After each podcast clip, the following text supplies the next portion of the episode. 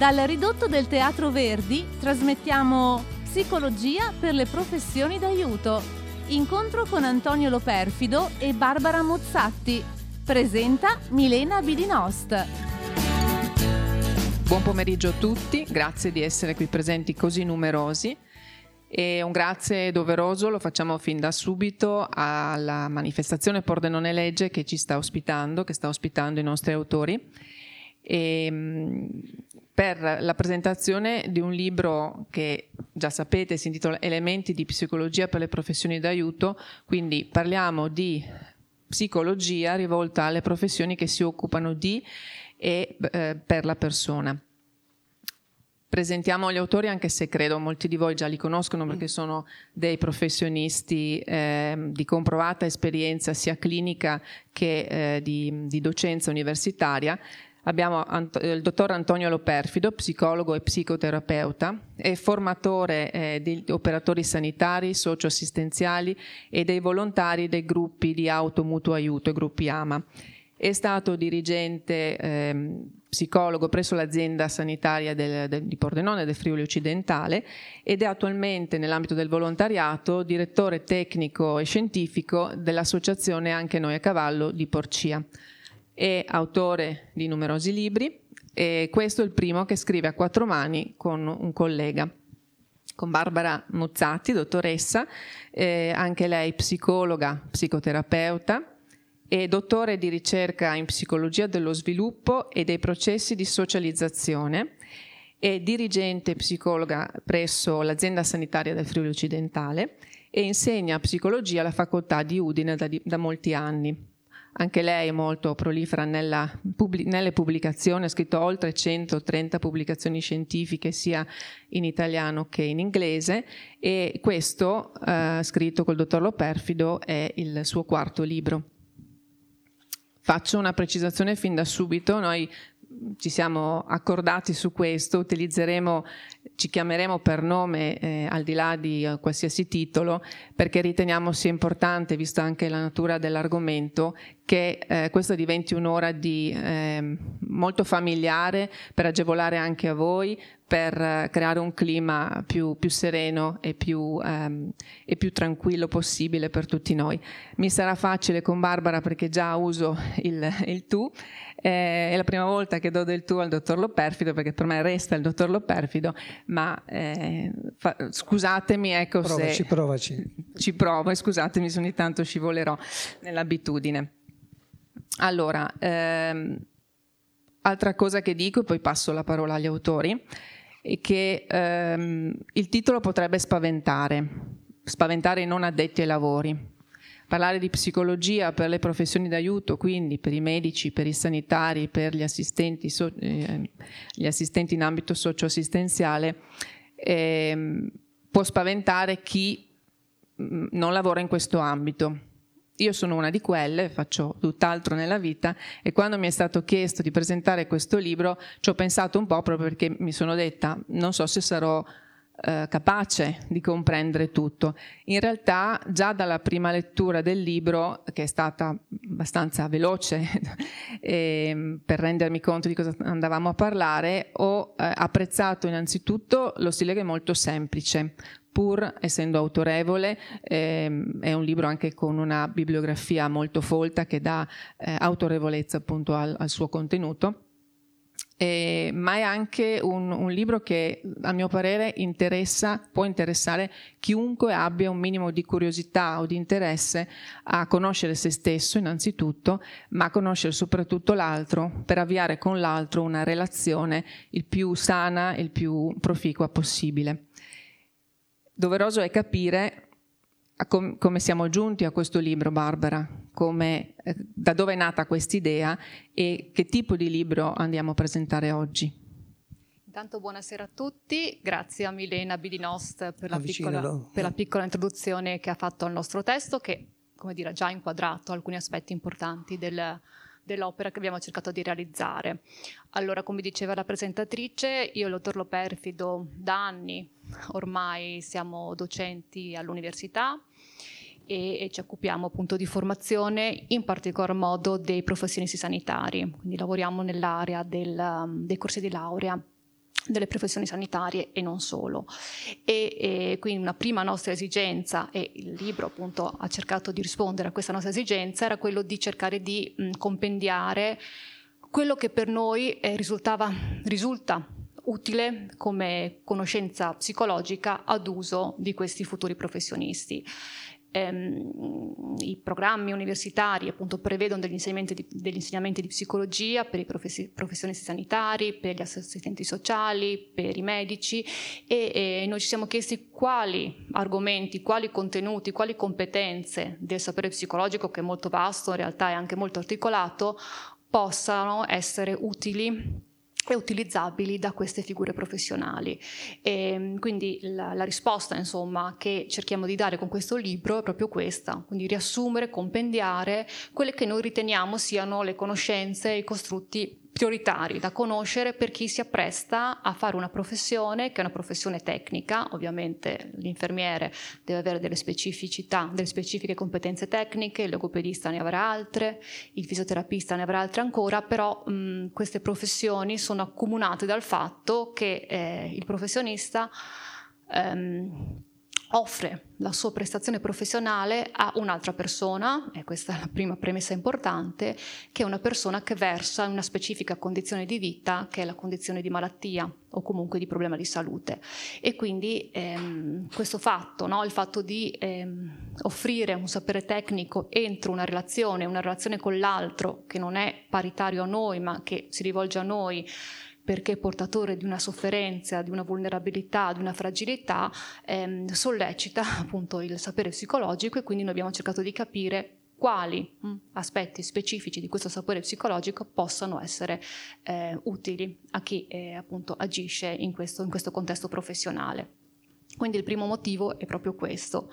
Il secondo motivo è proprio quello del lavoro a quattro mani a cui accennava Milena Bidinost. Eh, la psicologia è un ambito molto vasto che io e il dottor Loperfito sulla carta dovremmo conoscere bene perché insomma abbiamo una formazione piuttosto articolata e anche un'età anagrafica che presuppone che abbiamo studiato abbastanza anni nella vita e, e, quindi insomma dovremmo saperne abbastanza di psicologia e è stato per noi interessante anche confrontarci su quello che riteniamo prioritario, riteniamo più importante mh? Mm, e come organizzare anche questi saperi. Quindi, mh, mm, come dire, per noi è stato stimolante, per me quantomeno, anche il confronto, no? perché in un sapere così ampio cosa riteniamo eh, fondamentale. No? Questo libro di base è un libro per chi si appresta a lavorare in questi settori, non è un libro altamente specialistico e quindi abbiamo cercato di mh, identificare proprio le prime fondamenti che devono essere conosciuti e su questo è stato interessante appunto mh, confrontare anche due esperienze diverse, il background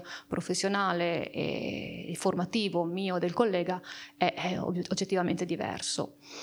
E, mh, il terzo elemento che, che, per noi è risultato importante è proprio quello di offrire un prodotto, un prodotto libro, che può sembrare un po' una scelta antistorica perché i media educativi adesso vanno in altre direzioni, però noi riteniamo invece che eh, il libro possa essere uno strumento conoscitivo importante per gli studenti e perché comunque per chi si approccia insomma a, all'argomento o a un argomento, perché perché il libro permette di esplicitare alcune connessioni, alcuni nessi, alcuni collegamenti, permette di sistematizzare, cosa che invece magari con gli altri media che noi utilizziamo nella didattica, penso per esempio alle slide, non si riesce a fare. Noi parliamo di relazione, parliamo di persona, persona paziente, persona operatore e la persona paziente è difficilmente mh, raffigurabile o rappresentabile con un elenco puntato, mh, che è il materiale insomma, che si utilizza no? nelle slide. Il formato delle slide è un titolo e un elenco puntato. La complessità della persona che noi abbiamo cercato di rimandare in questo testo, che è persona malata in primis, ma è anche persona operatore, ma è anche persona familiare, ecco, secondo noi viene meglio rappresentata da una rappresentazione discorsiva, da una narrazione, piuttosto che da un supporto come poteva essere le slide. Ecco quindi un libro a beneficio degli studenti dei corsi universitari di cui abbiamo detto, dei corsi di formazione OS, a uso anche dei volontari, perché in realtà c'è una grandissima richiesta di formazione nell'associazionismo sanitario, sociosanitario e come diceva eh, la presentatrice anche ad uso di chi è interessato a conoscere il mondo della malattia e della sofferenza. La malattia e la sofferenza è una condizione umana. Tutti noi eh, abbiamo a che fare con la malattia o nostra o di persone noi care. Quindi eh, nella, nostro, nella, nostra opinione, nostro, eh, dal nostro punto di vista, avere degli spunti di riflessione, mh, mm, delle risposte o anche degli input per nuove domande può essere utile appunto per una platea più ampia della popolazione generale. Sì, io volevo aggiungere, tanto grazie di essere venuti, la proposta che mi fece Barbara di scrivere questo libro che non, ave- non, avrei mai immaginato di scrivere un libro di psicologia, perché ce ne sono tanti di libri di psicologia, sono scritti anche bene. Perché dobbiamo scrivere un libro noi? Ci, perché ci andiamo a infilare nei guai? Eh, e quindi poi ho accettato questa sfida mh, mm, e per me non è stato facile. Eh, perché ho dovuto pensare, mh, mm, almeno quando scrivo, devo pensare a chi sto scrivendo, come se dovessi scrivere una lettera e quindi ho incominciato a pensare ai miei studenti, quali sono, sono costantemente i loro, i loro, bisogni, che cosa propongo a loro.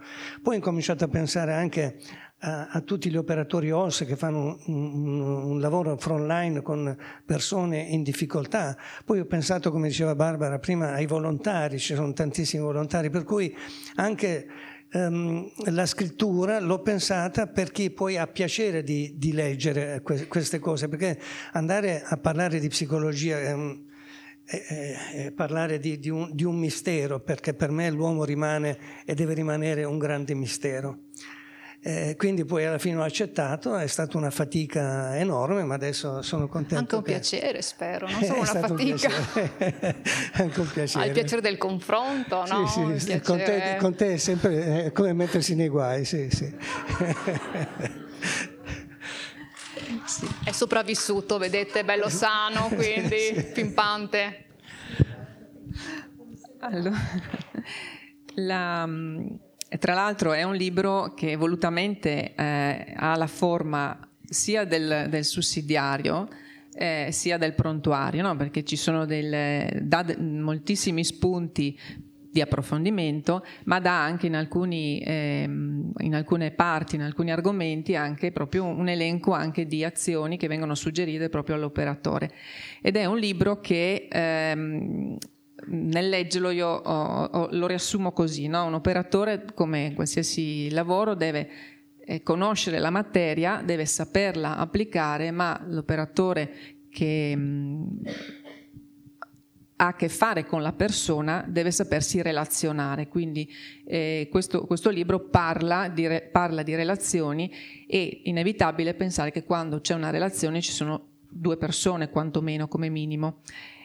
Persone che in questo caso non devono essere però associate e identificate con la malattia. Quindi Barbara, eh, quando si parla di complessità della personalità, c'è addirittura una branchia della psicologia che, che tratta questo, a cosa andiamo incontro? La, la, persona come può essere definita, se può essere definita? Allora, il dottor Loperfido ha già detto no? che la persona rimane un grande mistero. E, ehm, come può essere definita? Eh, qui eh, appunto entra in gioco la selezione mh? Hm, anche di quello che eh, noi come interpreti della, della, persona attuiamo. I modelli teorici sono tantissimi, abbiamo cercato di riassumerli, di citarli, di riassumerli velocemente, i costrutti psicologici sono tantissimi. E, e noi abbiamo cercato di come dire, mettere in evidenza quelli che per noi sono più, uh, più, importanti, più rilevanti. Più rilevanti, come dicevi correttamente tu, per descrivere la persona. Mm, nel nostro secondo capitolo noi parliamo di persona, non parliamo di paziente, perché le, le definizioni, i costrutti che abbiamo selezionato per descrivere la persona descrivono tanto il paziente quanto l'operatore. Mm. E ehm, una chiave di lettura per noi importante, che speriamo possa rimanere insomma, come, come uno del, dei messaggi principali del testo, è che eh, come dire, conoscere Il paziente implica anche una conoscenza di noi, quindi possiamo parlare di personalità, possiamo parlare di funzioni cognitive, possiamo parlare di emozioni, possiamo parlare di stereotipi, di valori, di aspettative, sono tutti eh, costrutti che abbiamo cercato velocemente di tratteggiare. Però attenzione, non è solo l'emozione del paziente, non è solo come funziona cognitivamente il paziente, ma è anche l'emozione dell'operatore, è anche come funziona cognitivamente l'operatore e anche emozione del, del familiare. Mm? Quindi ehm, il nostro tema di fondo è eh, noi riteniamo che il sapere psicologico offra dei modelli interpretativi che non sono completi, che non saturano la complessità della persona, sicuramente nessun dal mio punto di vista nessun modello psicologico satura e spiega completamente la complessità della persona, e, ehm, però eh, come dire, applicare questo modello non significa soltanto applicarlo al paziente, ma vuol dire applicarlo anche noi come operatori. Quindi è importante, e questo dicevo nostro, uno dei temi principali per noi, è attenzione, impariamo come operatori anche ad osservarci. Mm? Non dobbiamo diventare degli specialisti mm, delle emozioni del paziente, ma dobbiamo essere anche specialisti delle mie emozioni come operatore o come chi curante. Non devo mh, mm, sapere come per esempio so, la, la, paura interferisce con le capacità di memorizzazione delle informazioni che sto, sto dando al paziente, è una cosa importantissima sapere che se io sono molto spaventato probabilmente eh, l'informazione che mi viene data verrà meno, eh, meno compresa, meno immagazzinata e quindi probabilmente mi ricorderò meno di quello che mi è stato detto fondamentale perché questo mi permette di eh, tarare la mia azione informativa, però è anche importante che io sappia hm, come funziona la mia memoria, come funzionano le mie emozioni, cosa mi emoziona, cosa mi spaventa, cosa mi disturba, perché nell'ottica della relazione non c'è solo il paziente, ma ci sono anche io persona. Sì, poi abbiamo, um, diciamo che abbiamo, siamo andati a disturbare anche Diogene, quella, l'immagine col lanternino, no? Ed è stata un po' una scena che io ho sempre avuto in mente mentre scrivevo questo libro, insomma, questo Diogene che cerca l'uomo. In realtà anche quando proponiamo uh, in poche pagine, cosa anche questa molto difficile, tutta la storia della psicologia, non è che la proponiamo per far vedere tutti gli orientamenti e parlare approfonditamente degli orientamenti, ma per sottolineare il fatto che ogni teoria è un punto di vista, non la verità. Per cui un altro messaggio che a me piace mandare agli studenti e, dare, e condividere con gli studenti un messaggio fondamentale è di non farsi mai ingabbiare da una teoria. La teoria è una teoria, un punto di vista, per quanto importante possa essere la psicanalisi, la gestalt l'orientamento comportamentista, per quanto possono dare eh, strumenti importanti per l'aiuto alle persone, la libertà dell'uomo non deve mai essere messa in gioco rispetto alla teoria. Quindi la, la lanterna continua a girare mi ha fatto ridere un po' la storia di Diogene perché se fosse stato ai nostri tempi con i miei colleghi l'avremmo sicuramente ricoverato in psichiatria perché ne combinava di tutti i colori, compreso il fatto che abitava dentro, questa, dentro questo tinozzo. Però lui, mm, eh, per lui eh, l'autorealizzazione dell'essere umano era un obiettivo fondamentale e quindi questo attraverso la presentazione dei vari orientamenti scolastici non è che abbiamo voluto far vedere quanto siamo bravi noi, no quanto ognuno di queste persone si è messa nell'ottica di capire ma tu chi sei? O io chi sono? E questo interrogativo tu chi sei, perché ti comporti così, da dove nascono i tuoi comportamenti, i tuoi sentimenti, rimanere, devono rimanere domande vive sempre, anche oggi che la psicologia sta cambiando notevolmente. Mm, Barbara, mi hai fatto mm, pensare, mentre dicevi che... Ehm, L'operatore deve conoscere, deve imparare a conoscere la persona che ha di fronte, il, mal, il malato, il paziente, in quanto persona, ma deve conoscere anche se stesso. Mi è fatto venire in mente che eh, la relazione, anche in ambito sanitario, è ehm, bionivoca. Cioè, il paziente diventa un collaboratore dell'operatore, no? E questo è un pensiero che è nato il secolo scorso, con il nuovo concetto di salute che è stata una rivoluzione copernicana che ha a cascata eh, innescato tutta una serie di meccanismi che ha portato anche una multidisciplinarità dell'approccio al, al paziente, al malato. Sì, certo, questo è il motivo per cui la psicologia eh, si occupa mh, di eh, questioni sanitarie, non solo diciamo, dell'area psichiatrica, psicopatologica, ma entra anche nell'ambito per esempio ospedaliero e questo è anche il motivo per cui appunto la psicologia entra come ehm, contenuto formativo per le professioni sanitarie e socioassistenziali.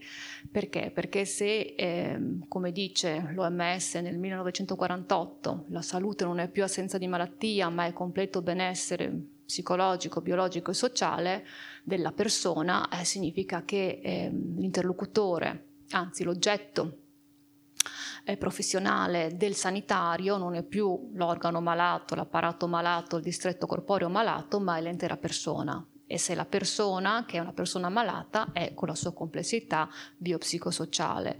Quindi significa che è sicuramente importantissimo, imprescindibile tutto il sapere connesso all'organicità, alla fisiologia, alla funzionalità, però si devono aggiungere altri saperi e probabilmente anche altre figure professionali che si occupino dell'aspetto psicologico e socio-relazionale.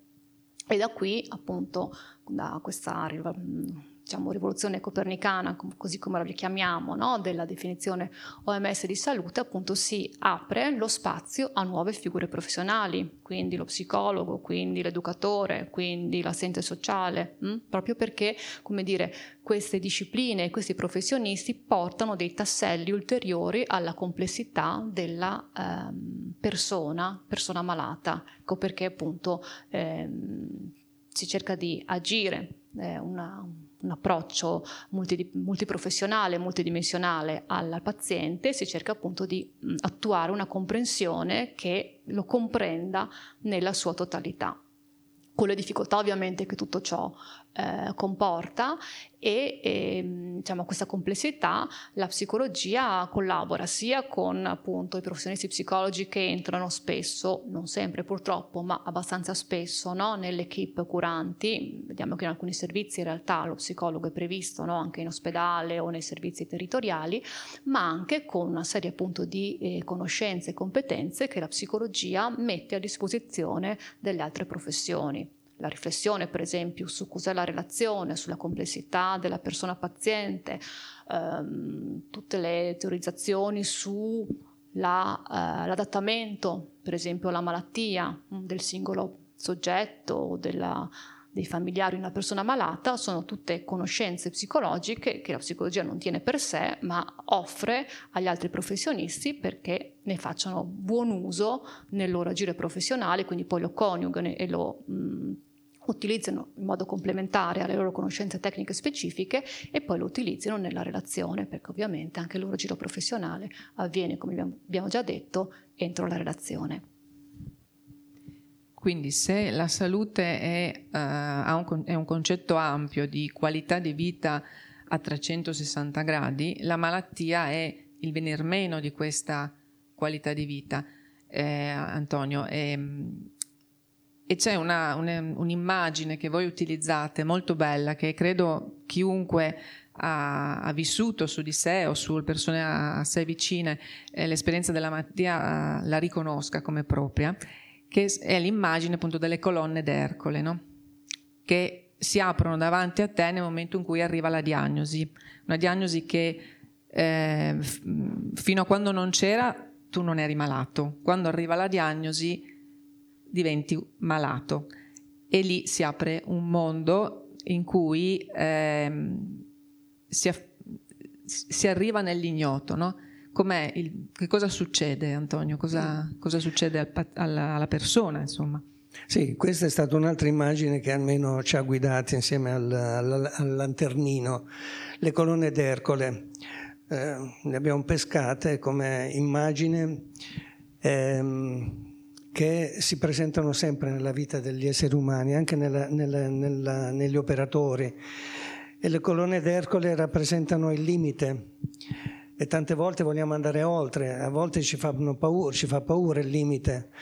Eh, le malattie, le diagnosi brutte, eh, le diagnosi nefaste, eh, le malattie invalidanti, le malattie degenerative, comportamenti suicidari. Ci sono tanti aspetti della vita che a volte ci mettono uh, al confine delle colonne d'Ercole. Prima eh, nessuno osava oltrepassare queste colonne d'Ercole perché di là questo mistero eh, non doveva essere svelato. Invece, secondo me, le colonne d'Ercole eh, rappresentano eh, quella sfida che ehm, ti porta ogni giorno a fare. Eh, se tu non, non, accetti la sfida della conoscenza, allora mh, eh, la scienza stessa non avrebbe fatto tutti questi eh, cambiamenti o non avrebbe ottenuto questi, questi successi.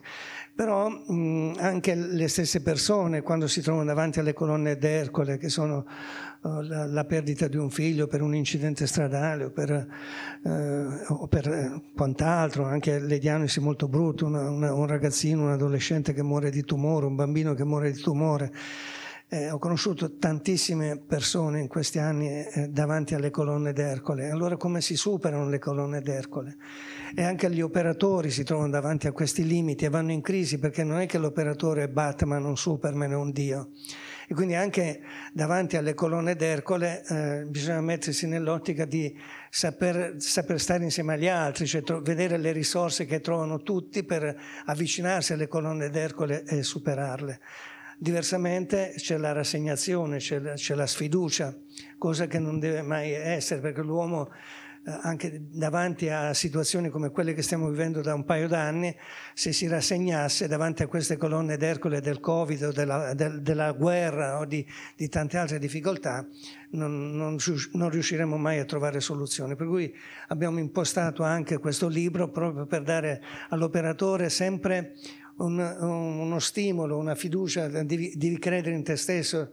Tu parlavi anche, anche di altri concetti che... Sì, ma anche un, operatore che deve eh, osservare e imparare a conoscere la persona che ha di fronte per individuare quelli che sono, ad esempio, i valori sui quali poggia la vita di questa certo. persona per far leva su quello. Certo. Quindi un, un, un accompagnatore, ecco, al di là di queste colonne d'Ercole, che voi spiegate molto bene, eh, una volta superate, danno una serie di fasi più o meno ehm, stabili, diciamo, individuate eh, ma che poi diventano anche soggettive in base ai tempi e alle modalità con cui ognuno le vive, ma che è un percorso, un percorso che prima o poi finisce e, e finisce in un, in un, riadattamento della persona ad una nuova vita alla luce di quella che è stata la sua esperienza di malattia ehm, o di o di menomazione se questo certo. è successo no? sì. e quindi l'operatore è come colui che osserva è come colui che comunica, interpreta la comunicazione anche del, del paziente. E, um, un altro capitolo interessante, ma io sono di parte, è, è, appunto Barbara, il capitolo dedicato alla comunicazione. Eh, non si può ovviamente riassumere in, in pochi minuti, però ehm, dacci qualche spunto, co- anche utile per la vita di tutti i giorni per capire che cosa dobbiamo osservare nell'altro per capire cosa ci comunica e come noi comunichiamo all'altro. Dunque, sì, è un tema molto vasto. E mm, una cosa importante tu, a cui tu già stai accennando è proprio questa, no? quando si comunica, mh, mm, come dire, l'attenzione è sull'altro, sul destinatario del mio messaggio, ma è anche su, su me stesso che comunico, su, su, me comunicante. Quindi la comunicazione, noi abbiamo cercato un pochino di stressare questo aspetto, giusto anche per dare un po' un taglio diverso rispetto a, a tantissima letteratura che c'è sul tema della comunicazione è una comunicazione a 360 gradi, quindi il fatto che la comunicazione è verbale, non verbale, paraverbale eh, contemporaneamente, il fatto che la comunicazione è un processo, è un processo in cui mh, come dire, che può essere appreso. Forse il, la, l'aspetto che, che io ci tengo un pochino a far passare quando parlo di comunicazione nelle classi o nelle aule è il fatto che la comunicazione sia una competenza, non è una lotta naturale, Mm, è vero, noi nasciamo comunicanti perché in realtà molto molto presto il neonato attira l'attenzione e condivide l'attenzione con l'altro, quindi si capisce già nei primi mesi di vita la, la, la matrice comunicativa dell'essere umano, però la comunicazione è qualcosa che, che apprendiamo, che, mh, che è, una, è, una, competenza, qualcosa in cui possiamo migliorare, qualcosa che è, mh, eh, miglioriamo e implementiamo con la pratica ma anche con lo studio. Mm, quindi porre attenzione a quello che diciamo, a quello che facciamo, porre attenzione alla nostra postura per esempio o al tono della voce, non solo le parole ma anche tutto il non verbale, il paraverbale è sicuramente una cosa importante. E questo è un messaggio importante, per esempio, per eh, i giovani insegnanti o per i giovani mm, operatori sanitari, no? che a volte dicono ho paura di dire la cosa sbagliata. Mm, cosa dico no? a una mamma che piange, preoccupatissima perché insomma il bambino, il, proprio, il suo figlio ha una, una malattia grave? Cosa, cosa, posso dire io di, a questa madre? No?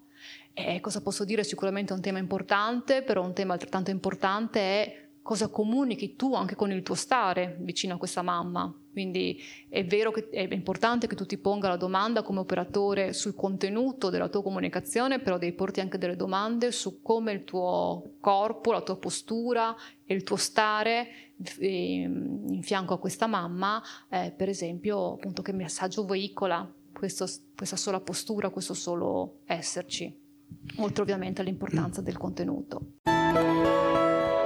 Stiamo trasmettendo Psicologia per le professioni d'aiuto. Incontro con Antonio Loperfido e Barbara Mozzatti. Presenta Milena Bidinost. Sì, mm, approfitto per dire che ecco, noi anche qua abbiamo cercato di andare oltre perché molti, mm, molti testi parlano di comunicazione. Abbiamo recuperato altri livelli di comunicazione, per esempio la comunicazione uh, olfattiva, la comunicazione tattile, aptica, cioè siamo andati a riscoprire come recuperare anche le informazioni attraverso tutti i cinque organi di senso senza privilegiare come si fa solitamente la comunicazione verbale, perché appena si parla di comunicazione immediatamente comunicazione verbale e non verbale diventa automatico. Siamo andati invece a, ri- a ripescare questi concetti importantissimi che tu devi veramente osservare e stare attento, come diceva Barbara, non è una questione di vedere, osservare e andare oltre quello che pare, riuscire a vedere tra le righe, sentire anche gli odori, perché anche i contesti, gli odori dei contesti, quando entri nelle case oppure quando entrate in casa di riposo, l'odore della casa di riposo, con... se ti bendi sai benissimo che sei in casa di riposo. Anche certi pazienti li riconosci dall'odore perché un tempo i, i clinici erano veramente clinici, usavano il gusto, mm, l'olfatto. Invece adesso appena vai dal medico ti fa la prescrizione e ti fanno fare una risonanza magnetica. Dopo toccheremo anche questo aspetto di come la tecnologia ci aiuta in un verso ma ti, de- ti debilita dall'altro. Per cui in questo libro abbiamo recuperato anche tutti gli organi di senso a livello comunicativo quindi anche la prosemica, la, la, distanza che tu hai nei confronti di, un, di, un, di, un, di una persona. La, la, distanza dice moltissimo a quanto disti, a che distanza ti metti con quella persona. Per cui sono tutte informazioni per una persona che sta veramente attenta e sveglia, mm, fare attenzione eh, osservare significa stai attento, stai all'occhio, l'occhio clinico. Allora abbiamo cercato di recuperarle perché eh, riteniamo che siano, siano, importantissimi elementi e cosa comunico anch'io, no? Perché se io vado sciatta al lavoro, comunico anch'io qualcosa ai miei pazienti. Mm? Quindi questo esercizio di osservazione, come abbiamo detto prima, applicato all'altro ma anche applicato a noi stessi. E partendo della, dal primo assioma della comunicazione, che, che, si comunica sempre, anche quando si sta in silenzio, e un altro mm, attenzione avete posto anche rispetto all'ascolto attivo dell'altro e ehm, che capita secondo me giusto in un tempo soprattutto post-Covid, post-pandemia, post-restrizioni, post tutto quello che abbiamo vissuto e che tutti noi conosciamo esserci eh, accaduto in questi due anni, che ha cambiato, eh, Antonio, ha cambiato la relazione tra le persone e quindi anche la relazione tra, eh, nell'ambito sanitario. Ecco, mh, che cos'è successo? Cos'è cambiato? Riusciamo ancora ad ascoltare? Cosa si può fare per ascoltare attivamente? E, e dove stiamo andando a livello di comunicazione oggi? Ecco, sì, la tecnologia si sta um, intromettendo molto prepotentemente perché eh, io sono ancora um, sì, sono un Matusalemme, so, sono, sono, un, sono dei tempi dei, dei, mammut per dire quando comunico mi azzardo a mandare un messaggio qualcosa e un mio nipote, mio figlio, anche un collega mi scrive, mi manda le faccine. Io dico, ma che cosa mi stai dicendo? Cioè, rimando la, la domanda, spiegami che cosa vuol dire questa roba qua che tu mi hai inviato. Sì, noi stiamo ridendo di questa roba qua, ma nel giro di, mm, di pochi anni mm, la tecnologia ha cambiato notevolmente la nostra vita. Ci voleva anche il Covid per poi accentuare questo tipo comunica- di comunicazione attraverso, attraverso l'online, no? la, la, l'insegnamento a distanza, il lavoro a distanza. Ehm, e oggi eh, stiamo raccogliendo i frutti. I frutti sono un disastro perché ehm, a scuola stanno già proponendo di, lasciare, di, far lasciare agli studenti il cellulare in, segreteria, compreso gli insegnanti, perché c'è un livello di, di, di ehm, di mancanza di attenzione notevole, la mancanza di concentrazione. Allora noi in questo volume abbiamo cercato di ribadire l'accento, di ribadire i concetti di attenzione, di concentrazione, no? e poi Mm, con questi strumenti ehm, l'attenzione, la concentrazione e la memoria mm, vengono notevolmente modificati. Il nostro cervello si sta modificando. Se voi fate caso la mattina quando andate a passeggiare per Pordenone eh, a qualcuno gli dite scusa, cosa, ti sei accorto di quanta gente hai incontrato per strada? Chi hai visto? Perché si è collegati sempre con lo smartphone, non, non vedi più nessuno. Allora, ehm, io non so quanto state resistendo e mi fa piacere che voi abbiate spento i cellulari, ma eh, tutto questo sta incidendo notevolmente anche sul, sui fenomeni che stiamo assistendo di aggressività. Il fatto di essere stati chiusi, di rimanere chiusi eh, in, per, per tanto tempo genera rabbia perché è sempre minacciata la libertà dell'uomo e la rabbia invece di essere indirizzata verso attività creative come lo era fino a due anni fa, no? i tessuti sociali, la rabbia è energia, essendo energia tu puoi indirizzarla in cose costruttive, diversamente deve venire fuori e oggi vediamo che basta niente che due persone si ammazzano. E quindi sì, sta cambiando molto. Il Covid purtroppo ha modificato la relazione, ho visto anche gli ultimi incontri che ho fatto, perché sono andato in pensione due anni fa, un modo che ci hanno chiesto di, di, di, adottare per stare vicino ai malati morenti in ospedale era attraverso il cellulare. Ma per me è stata una morte psicologica, mi sono sentito morire. E, sì, anche perché poi la, la tensione che, che, si ingenera anche adesso che stiamo ritornando eh, più o meno insomma, alla, ad una pseudo normalità, ci muoviamo, ci, ci, sentiamo, ci abbracciamo come succedeva fino al 2019, però ci portiamo dietro questa tensione o questa rabbia, come spiegavi tu Antonio, che eh, inevitabilmente incide anche nelle relazioni proprio banali, quotidiane, non serve andare nei fatti di cronaca. Però mi, mi, colpiva Barbara, una, di questo avevamo già avuto modo di parlarne, mi colpiva l'osservazione che tu avevi fatto eh, con noi, che mh, a tuo parere quello che salverà la relazione sarà proprio la relazione stessa, no? Sì, volevo aggiungere una cosa Barbara prima, è anche questo un capitolo che noi trattiamo, è un argomento che trattiamo in un capitolo sull'aggressività, perché in ospedale c'è molta aggressività nei confronti degli operatori, quindi come gestire la rabbia, come gestire l'aggressività nei confronti degli operatori, come gestire la propria rabbia, quindi abbiamo ritenuto opportuno pure dedicare un piccolo capitolo sul, su, questo, su questa energia che abbiamo e di come indirizzarla un po' meglio. Allora vengo alla tua domanda Milena, sì perché ci siamo detti, no? l'abbiamo anche riassunto adesso, ehm, i pazienti riversano nella relazione anche con gli operatori tanta aggressività che è quella che vediamo poi nella vita normale. In realtà io credo che quello che accade nei contesti sanitari sia quello che poi si vede anche a scuola, nel lavoro, nella vita civile. Non penso che sia tanto diverso.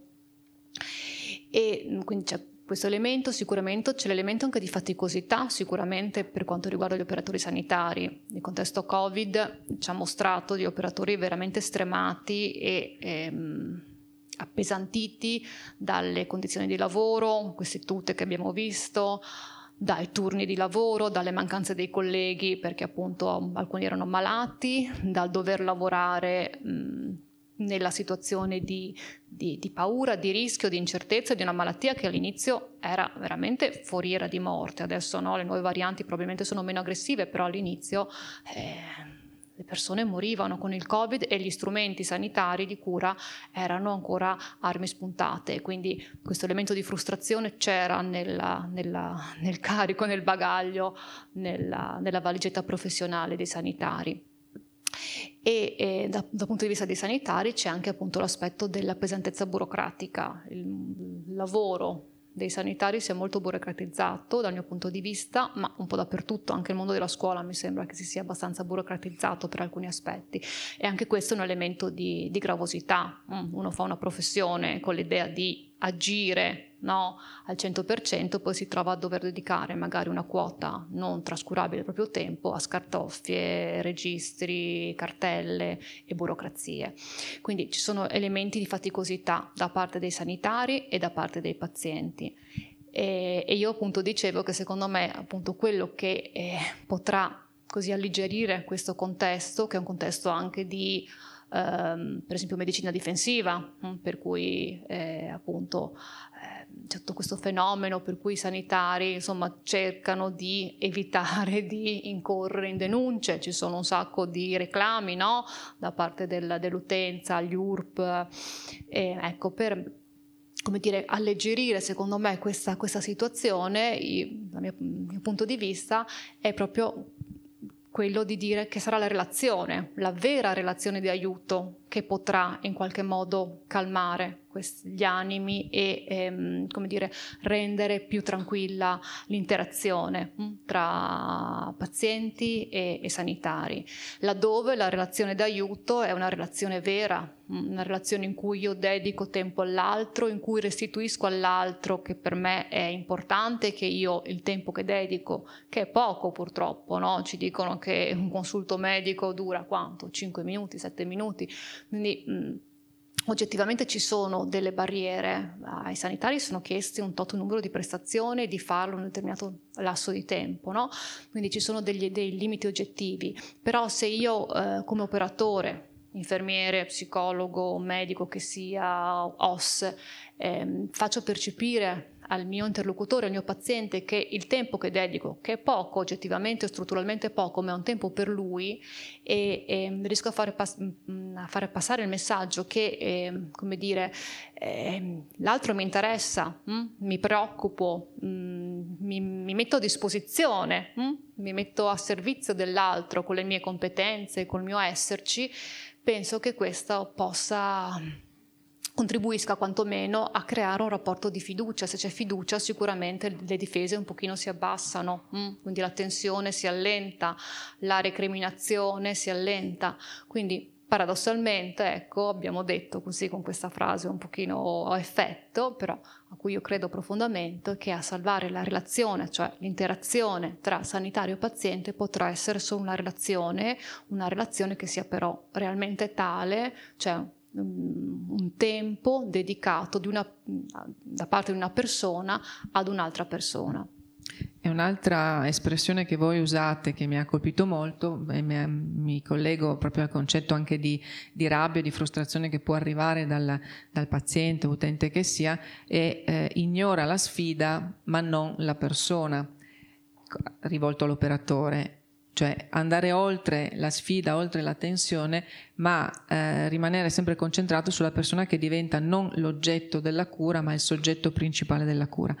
Antonio, quando si parla di persona, oggigiorno, eh, dopo anni di flussi migratori come quelli che ha vissuto e sta vivendo il nostro paese, inevitabilmente si parla anche di persone appartenenti a gruppi etnici, culturali, alle volte religiosi diversi, rispetto al quale eh, l'operatore che atteggiamento deve avere.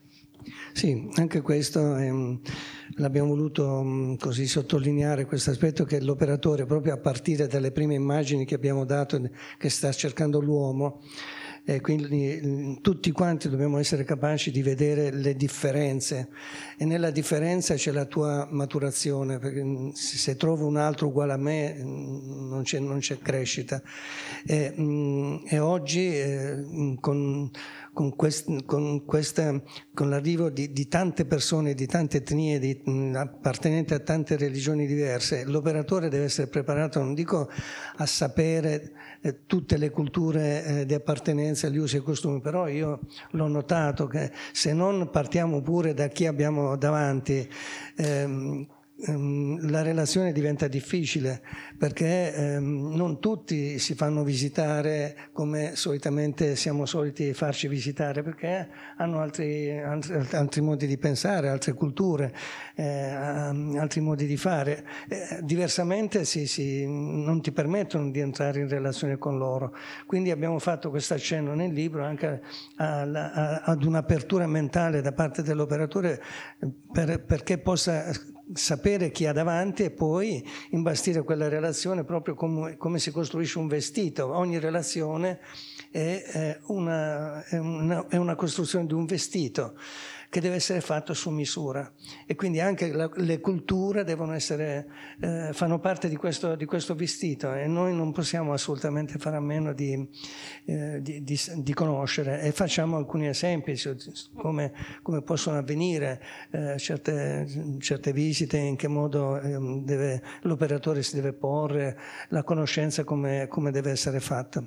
Quindi sempre a partire dal primo, dal primo, esempio di Diogene che cerca l'uomo e tutti gli elementi di psicologia, il fatto di, di aver fatto un, un excursus sui diversi autori di, psi, di, psicologi, questi per far capire come uno è diverso dall'altro e quindi questa diversità continua anche davanti a una persona che è completamente diversa da te per, per razza, cultura, tradizione, diversamente c'è la guerra. E mi inserisco, scusa. E in tutto questo, ovviamente, visto che non possiamo diventare degli specialisti di tutte le culture del mondo, l'importanza no, degli strumenti dell'osservazione, dell'ascolto che abbiamo nominato prima. No? Se io osservo l'altro, se io ascolto l'altro, sicuramente comincio ad avere degli indizi su cosa, possa, su cosa lui si aspetti, per esempio, da noi, o su cosa lui possa uh, tollerare da noi, o su quali siano i suoi valori. Mm? Quindi è importante improponibile che io possa conoscere tutte le peculiarità, non so, dovute alle mh, varie componenti culturali o religiose, però se magari io ascolto cosa l'altro mi dice, mh, do attenzione, eh, osservo come si muove, come si relaziona, se si avvicina, se non si avvicina, mh, mm, come, si, come si abbiglia per esempio, ecco probabilmente avrò alcuni indizi che mi potranno in qualche modo aiutare a capire come meglio entrare in relazione con la persona. Ovviamente poi mm, ci sono i mediatori culturali, eh, ci sono i contributi dell'antropologia sanitaria, dell'antropologia medica, ci sono tanti altri strumenti no? a cui possiamo attingere, però ehm, il nostro introdurre questo argomento all'interno del nostro volume è stato proprio finalizzato a dire attenzione, dobbiamo avere anche questo tipo di sensibilità e, questo tipo di sensibilità che si matura proprio attraverso anche l'esercizio di questi strumenti che noi abbiamo un pochino descritto, quali appunto in modo basilare l'osservazione e l'ascolto e eh, tutto passa uh, attraverso un atteggiamento di non giudizio che l'operatore deve avere, di capacità di, di empatia, come spogliarsi di sé ascol- per ascoltare l'altro e, e, di equilibrio anche personale per proteggersi, tutelarsi e mantenere un giusto distacco eh, nei confronti della persona. Andiamo veloce perché il tempo comincia un po' a stringere, volevo almeno toccare altri due argomenti che sono, rappresentano forse anche le, una delle novità di questo, di questo, testo, che è appunto l'accenno, l'avevi fatto tu Antonio prima, alla cyberpsicologia, e che, di cosa parliamo? Sì, eh, penso che mh, mm, tra un po' di tempo anche questi incontri sulla psicologia saranno completamente diversi perché la cyberpsicologia prenderà il sopravvento, perché la robotica uh, sta prendendo il sopravvento, la tecnologia è entrata già prepotentemente nel campo sanitario. Eh, i robot stanno entrando mh, eh, nelle case di riposo, nel, eh, negli, mh, negli, ospedali, eh, proponendo anche nei, nei, pronto soccorso, per esempio stanno proponendo nei pronto soccorso dei robot eh, piccolini perché mh, quando arriva un bambino sembra che il robot sia più rassicurante rispetto all'attività di un operatore. Per cui mh, già in, in, diversi posti eh, stanno sperimentando l'arrivo di, di, eh, della robotica. Eh, per esempio nelle case di riposo un robot non perde mai la, la pazienza rispetto all'operatore, allora un ammalato di Alzheimer o di demenza vascolare può ripetere fino all'infinito mi dai un bicchiere d'acqua o sete e il robot eh, che li stanno costruendo mm, in maniera tale che non perdano mai la pazienza e non sono mai volgari rispetto a un operatore che potrebbe perdere la pazienza ed essere volgare, preferiscono avere nelle case di riposo un robot. Questo per dire che eh, non è fantascienza, non è un film di fantascienza, siamo già qua. E quindi è chiaro che un infermiere eh, non si relazionerà più con il proprio collega medico. L'infermeria avrà eh, il robot che passa per le stanze e porterà eh, sui vassoi la, le medicine, va va a, controllare se i pazienti stanno, sono a posto, oppure la telemedicina, le visite domiciliari verranno fatte da un infermiere, oppure tu hai l'appuntamento con, con il tuo medico di medicina generale, accendi il computer, ti fai vedere e il medico medico capisce in base ai segni, ai sintomi che tu dirai attraverso il, il, il, il computer e la visita verrà così, è già così. In Inghilterra è già così, cioè, c'è un webot, eh, uno psicologo webot che è sempre disponibile 24 ore su 24 e affronta tanti problemi di, e hanno visto che è un bravo psicologo, specialmente i problemi della depressione, riesce a affrontarli con con, con buon successo. Per cui il futuro è già qua e per cui noi ancora staremo a parlare di relazione, di inconscio, subconscio, quando il cervello già di tutti quanti noi è cambiato. E quindi la cyberpsicologia che già eh, nel campo universitario Tonino Cantelmi ha già fatto i primi corsi di laurea in questo settore. Per cui oggi la psicologia eh, si interessa degli effetti che sta avendo la robotica, l'intelligenza artificiale nel campo della, della vita degli esseri umani. Quindi noi abbiamo voluto fare una specie di di ponte di collegamento tra quella che è la storia della psicologia, che in cento anni, stiamo parlando di cento anni, invece la cyberpsicologia nel, nell'arco di dieci anni ha stravolto gran parte dei nostri concetti relativi alla psicologia, tipo concetti sull'attenzione, la memoria, l'oblio, la concentrazione, tutto cambiato. anche vedendo con le neuroimagine il cervello come funziona, il cervello è cambiato completamente con l'avvento della nuova tecnologia. Al momento... Voglio essere pessimista, eh, stiamo cambiando e cercheremo l'uomo. Senza giudizio. Senza giudizio. È una constatazione. È una constatazione. No? Ma se c'è una cosa che non cambia, e volutamente l'abbiamo lasciato alla fine, e perché non solo perché è l'ultimo capitolo del libro, ma anche per la delicatezza del tema, eh, se c'è una cosa che non cambia è la morte, il fine vita. Mm, chi conosce il dottor Loperfido lo sa, altrimenti l'ho lasciato apposta alla fine per, per spiegare il perché l'intervento, poi lo chiedo, chiedo a te di farlo. E il dottor Loperfido è da vent'anni che si occupa di ehm, accompagnamento alla morte, di ehm, elaborazione del lutto, eh, di mh, sopravvissuti al suicidio di un proprio caro attraverso i gruppi di mutuo aiuto. Parliamo di morte in un tempo storico, lo sappiamo tutti, in cui la morte è un tabù, viene allontanata in tutte le forme, proprio la medicina, penso alla medicina estetica per esempio, cerca di allontanarla in qualsiasi, momento, in qualsiasi modo, ma è un dato di fatto attraverso il quale tutti passiamo e, e quindi se ne deve parlare, ma come se ne deve parlare. Sì, abbiamo mm, lasciato per ultimo questo argomento nel, nel, libro parlando anche della, della, morte dei bambini, della morte in generale, anche perché nessuno vuole parlare di questo argomento, tant'è che a me hanno sempre dato il titolo dello psicologo becchino, quando c'era da fare qualche comunicazione atroce mi chiamavano. Ehm, come, come, prendere questo argomento, che tra l'altro è un paradosso, perché è il medico che constata la morte, no? quindi è, è, dovrebbe essere compito del medico che sancisce la fine della vita di un essere umano. Quindi fa parte della vita, per quanto noi possiamo allungarla, perché oggi non vogliamo più morire, l'età media abbiamo visto de, degli italiani è salita a 85 anni nel giro di 20 anni, prima era intorno ai 65, 70, adesso siamo a 85, ma ammettiamo pure che vogliamo vivere fino a 120. Quanto volete vivere? Fino a 150. Vabbè, ammettiamo 150, ma arriverà il momento in cui le cose... Ma di fronte poi a un incidente stradale, di fronte a un, a un, evento drammatico dove porta, vita, porta via delle vite, come fai? Allora sembra strano che tutti vogliamo essere degli specialisti, vogliamo parlare della morte, ma nessuno ne vuole parlare, come se io pretendessi, e qua mi sembra di essere un bambino capriccioso che vuole, vuole imparare l'inglese, vuole conoscere l'inglese, parlare l'inglese, senza averlo mai studiato e senza essere mai andato a Londra.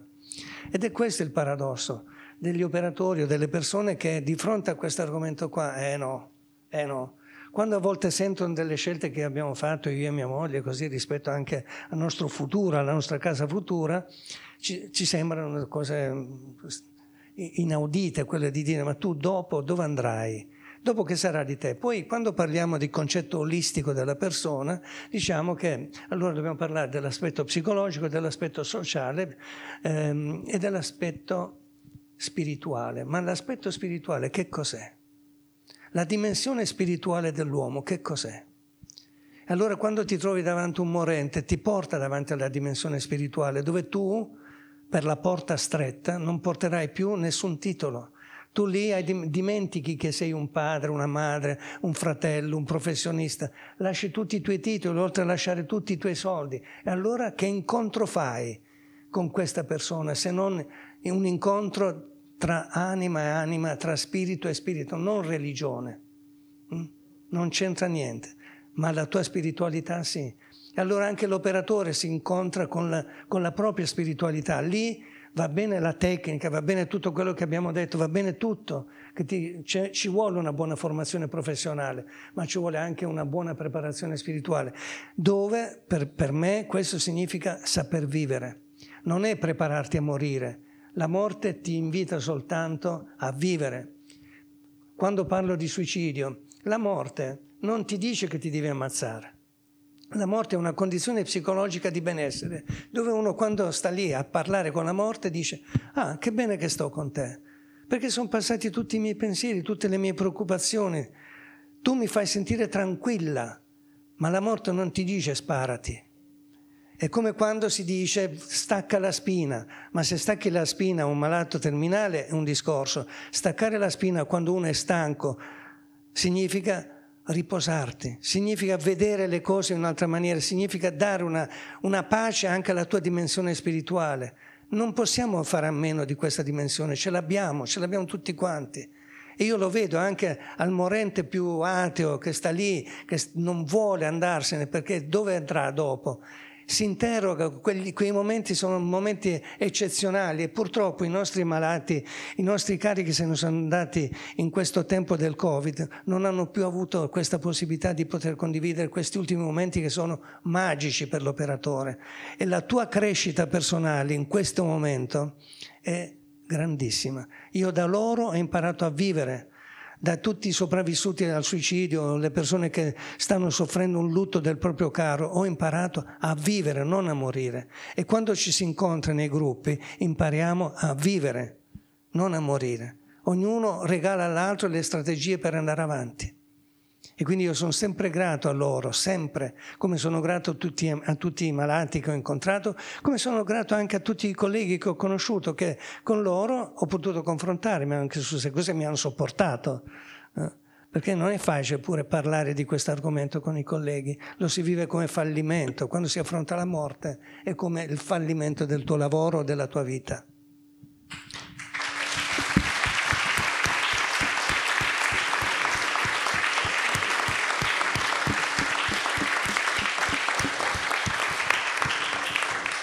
Intervenire dopo tutta questa cuore, questa passione che si sente non è, non è facile. Eh, possiamo rubare ancora 5 minuti, credo? guardo gli angeli, due. E, e, um, aggiungo solo una frase che su questo mi è, mi è rimasta impressa anche come, come dono, no? perché poi si parla di comunicazione come proprio dono e voi che comunicate tutto questo eh, dal primo capitolo all'ultimo in questo libro state facendo dono del vostro sapere ma del vostro sentire e, e Antonio l'hai dimostrato tu anche del, del, vostro vivervi la professione con il cuore e con la passione e, e fa, faccio anch'io un piccolo dono rubato a voi che è l'immagine del, del, morente che ehm, sta in silenzio e dialoga con la propria anima. Penso che sia difficilissimo per un operatore imparare a, a per un operatore, ma per un familiare, per un volontario, visto che, che questo libro è rivolto a tutti, l'abbiamo detto più volte, ed è utile per tutti eh, penso sia molto difficile, ma penso che sia anche, come dicevi tu, un grande, una grande occasione di arricchimento è una grande sfida che chi decide di fare questa professione, ma chi ama l'altro sostanzialmente, è chiamato a fare. Allora Barbara, io vorrei lasciare a te la, la conclusione di questa, di questa esperienza eh, narrativa, eh, professionale, umana che, hai fatto con, che avete fatto insieme con, se ci sono, se c'è la possibilità di darle, qualche suggerimento a noi comuni da portarci a casa su come creare una relazione sana. Poche pillole, proprio poche, pochi suggerimenti. Mi chiedi una cosa abbastanza ardua in realtà. Io penso che proprio la, mm, il nocciolo mm, del, del volume e del, delle riflessioni, insomma, degli scambi che noi abbiamo fatto come autori, che poi sono confluiti in quel testo lì, sia proprio il sottolineare l'importanza dell'esserci. Io penso che ehm, l'operatore eh, sociosanitario, sanitario, socioassistenziale, per essere un bravo operatore deve esserci come persona. Quindi l'importanza sicuramente delle conoscenze, ma eh, come dire, abbiamo cercato di dare dei contenuti, ma il nostro obiettivo forse era più suscitare interrogativi e suscitare volontà di approfondire in testi più, più specialistici e penso che la chiave di questa relazione di aiuto sia proprio quello dell'esserci, quindi mettersi in gioco come persone, ma non come persone che si buttano a pesce, ma come persone che si propongono con la consapevolezza, con l'autoconsapevolezza, con l'auto-osservazione, con rendersi conto anche che magari non si è fatto al 100%, che non si è fatto al 100% bene, si può anche sbagliare come operatori, ma credo che la genuinità, la spontaneità sempre, venga sempre premiata e la capacità anche di rendersi conto che forse non si è fatto benissimo, che forse qualcosa ci è sfuggito, era meglio forse non dire, per già rendersi conto di questo è molto molto importante perché vorrà dire che nell'interazione successiva forse questo errore non lo faremo.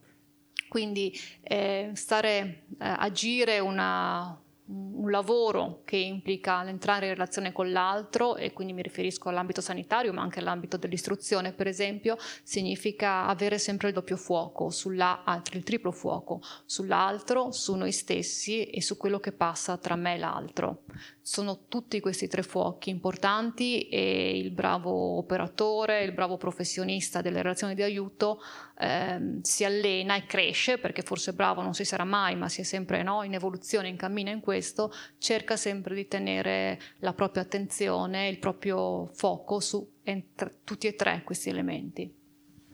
Grazie. Grazie a tutti.